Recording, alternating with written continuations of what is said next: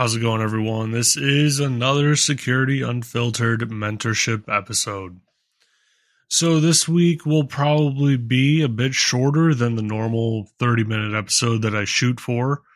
Um, you know, the reason being is that I typically base these episodes off of, you know, different things that are coming to my, coming to mind, right? Different things that are going on in the world and whatnot, and trying to relate it back to this podcast. Um, and, and, so we'll just talk about a couple different things, right? Um, I won't give you very many uh, specific details of this upcoming, you know, uh, situation or use case, right? That I've that I've been working through, but I will talk about the different techniques and importance of it. So, what what, what am I discussing right now? So, I've talked about this before, and I've talked about how to sell a solution internally, how to actually identify a solution that may be a fit for your organization, and then working it through the process and really trying to deliver that product.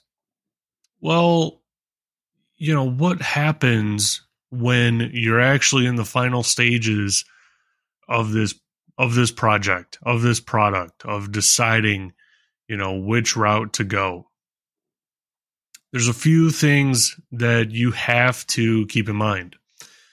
You have to keep in mind the priorities of your team that is coming up in the future, right? In the near term future, the first, the next one to two years. You know, what projects do you guys have slated? Do you need buy in or agreement from these other teams that may be opposing the solution that you want? Do you need their buy in to be successful with those projects that may be bigger than what you're delivering right now? If so, then you may need to either find a way to convince them or meet somewhere in the middle. That's just plain and simple, you know, a, a situation that you need to navigate. Uh, another, you know, situation with it is really knowing how to manage your own image w- internally within your company. You don't want to be known as someone with an iron fist, right? You want to be known as someone that is, you know, cool tempered, even mannered, that is able to make, you know, non biased decisions for whatever is best for the organization, which is difficult in security, I think, because you know, you get to meet these vendors, you get to know the products very, very well. Um, and it it just doesn't always go the way that you want it to go. Um, and so you can take that personally, but it's it's important for you to remember that it's not personal. You know, that at the end of the day, it all fits into a bigger a bigger system um, than than what you're just playing within, you know? And you have to be able to manage that image of yourself and of your team within the organization. And this is one of the ways that you do it. It's by giving a little so you could take a little.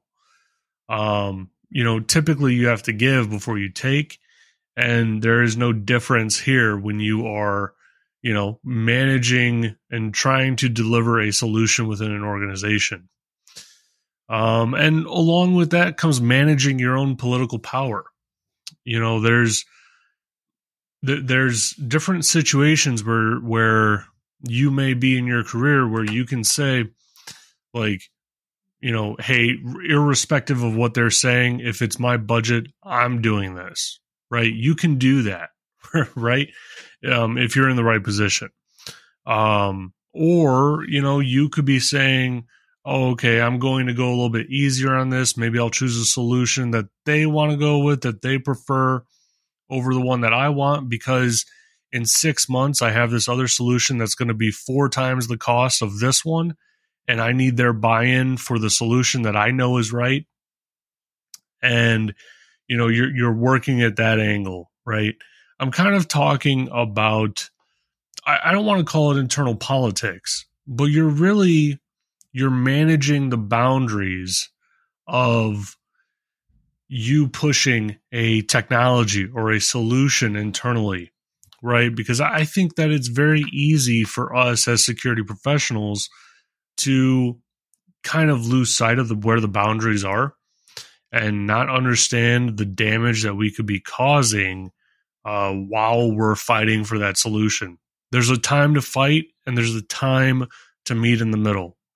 There's there's absolutely a time when you should be fighting for the right technology. You know, if you're if your multi-billion dollar organization is still relying on a on an ancient technology like, you know, McAfee, for for instance, right? And they're not going with a more updated EDR solution. Um that that's a problem. That's probably a fight that you want to take on, right? Because it advances the security posture of the organization overall.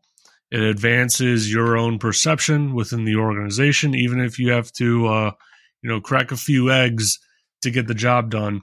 It still advances, you know, your own image within the organization, which will buy you more, you know, political power and political capital down the line. Now, why am I bringing all this up? Because all this stuff matters. You know, all of this matters when you're up for promotion or up for a raise you know they're going to look back and, and, and see how you manage that situation because not every situation is very cut and dry. Not every situation is going to go the way that you want it to go. And how did you handle that? When it didn't go your route how did you handle it? Um that's that's a huge thing that for sure the big tech companies you know they they ask you it during the interviews for sure 100% so knowing your boundaries eh, when you're pushing a tool internally, when you're pushing for a project, when you're pushing for anything internally, know your boundaries, do not cross them. It's typically a better option to meet somewhere in the middle with an opposing team or whatever it might be. You have to be able to hear other people out and go into detail as to why they feel a certain way about a solution or as to why you feel a certain way about a solution. Um, and you have to dive into those details. The devil is in the details, right? Um, and if you don't go into those details, you're never going to know where the issues may lie. You're never going to know where the advantages of a solution may lie. You really have to dive in. So, you know, that that's I guess that's the the first part of this episode. Um, you know, I'm not I'm not one to really bring up politics or anything like that. Um, I'm really not, right?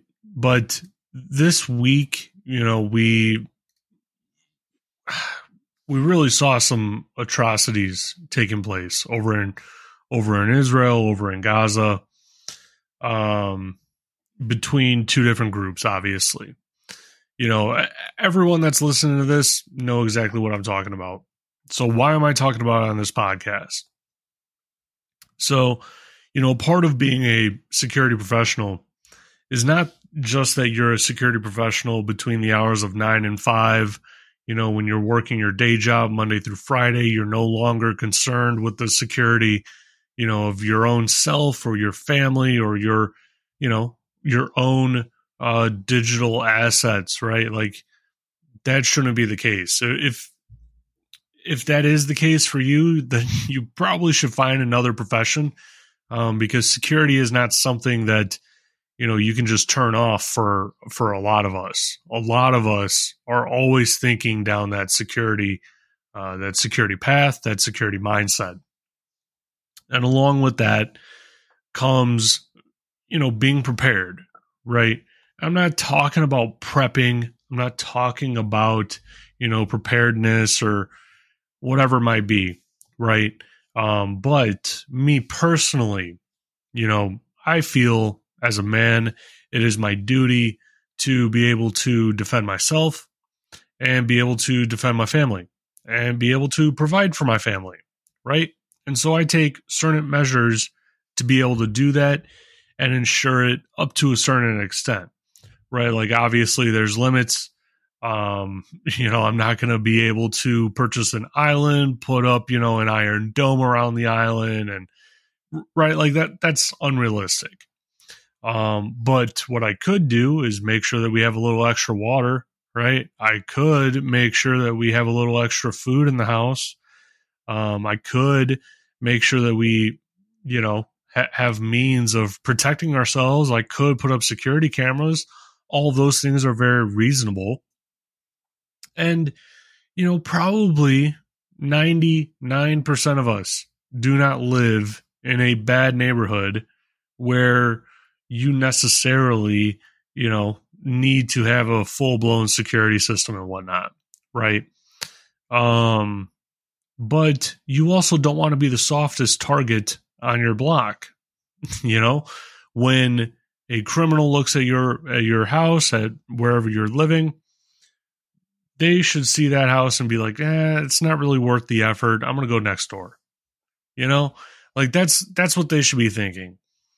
Um, and that's a deterrent factor. You know, as a security person, as a CISSP professional, you learn about all these other, you know, physical security um, features and things that you can deploy and ways of deterrence and and you know all of these other things that you should be thinking about. And in this crazy world, you know, like me personally, I feel like, you know, there's no telling what will happen, right? There's no telling what will happen in the coming in, in the coming, you know, couple years even, right?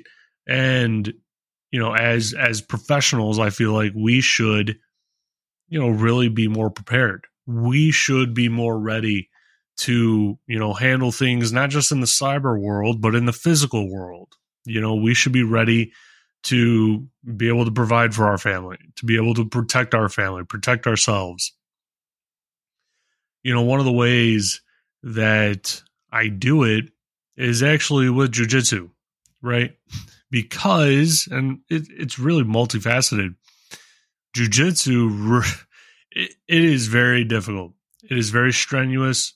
You cannot not do, you, you cannot do jujitsu and not be in shape you know, like you have to be in shape after you're doing jujitsu for a couple weeks. Like your body just gets in shape, and eventually it gets into pretty insane shape, um, which is great because you know what, like you know, you can have all these cool, you know, gear loadouts and everything else like that, but if you aren't taking care of yourself at the end of the day if you aren't exercising, if you aren't staying in shape, all that other stuff that you may have to, you know, do the job for your family, to be able to protect your family and whatnot, it's going to mean nothing, right?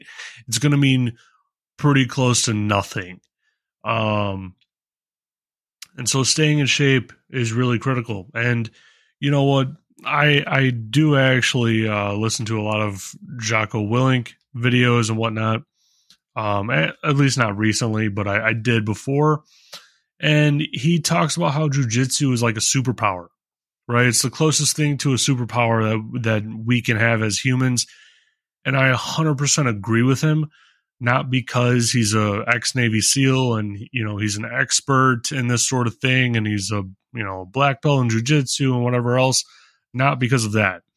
It's because I've literally trained jujitsu I was a wrestler in high school, right? So I understand the power of being extremely comfortable in a place where like 98, 99% of the population is very uncomfortable. They really don't know what to do in those situations.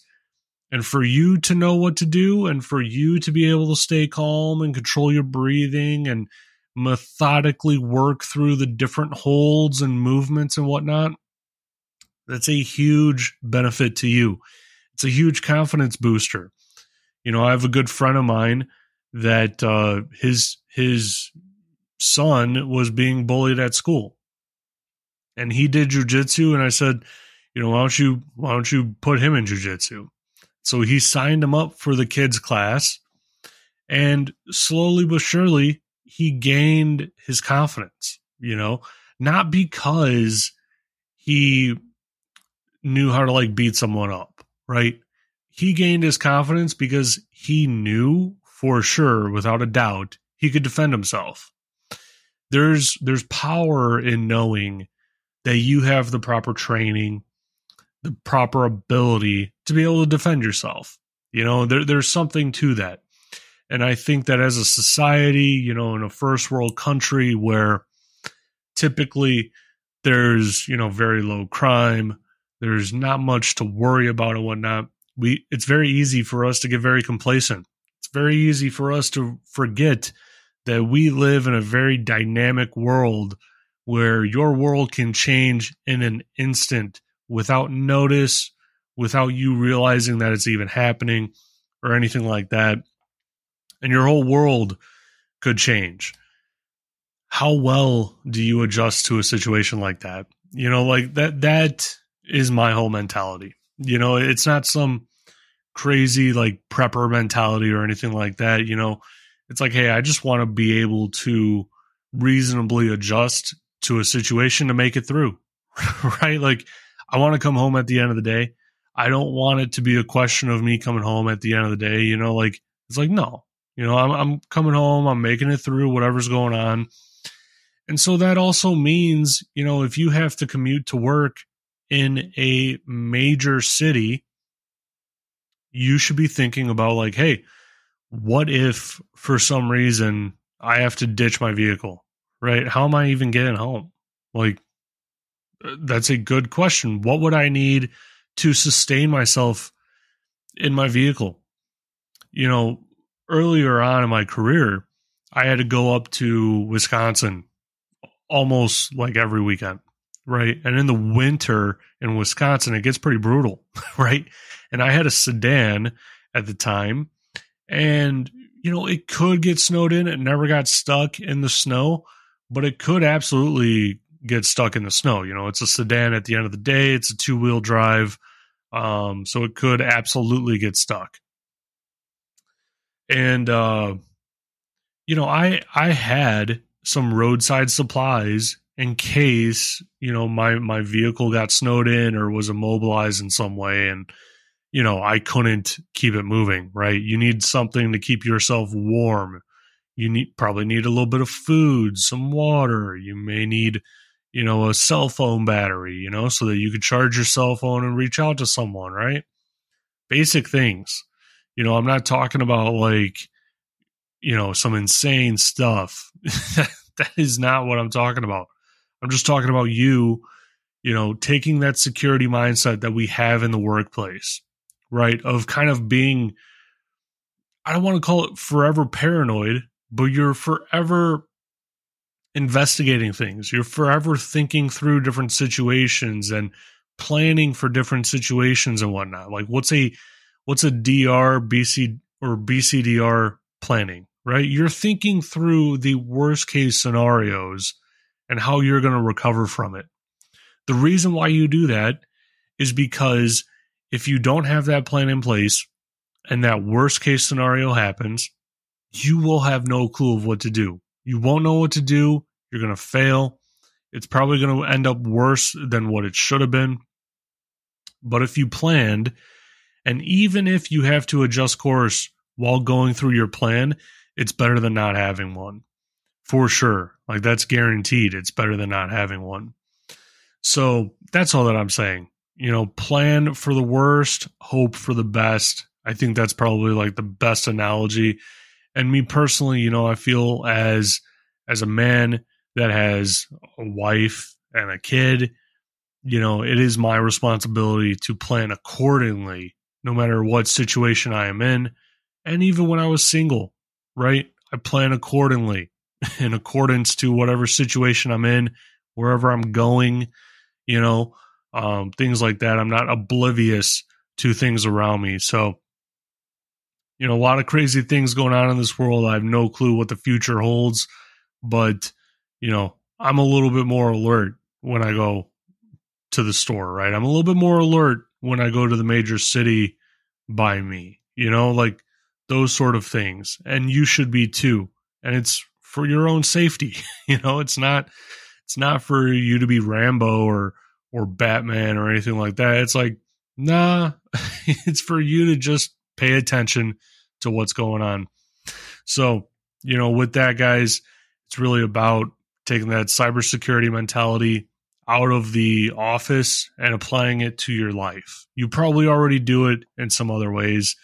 I just wanted to point it out because of all the craziness that's going on in the world. So, with that, I don't want to keep on rambling, so I'll cut the episode short. Um, until next time, guys, which will be next week, of course. Um, I hope you enjoyed this episode. See ya.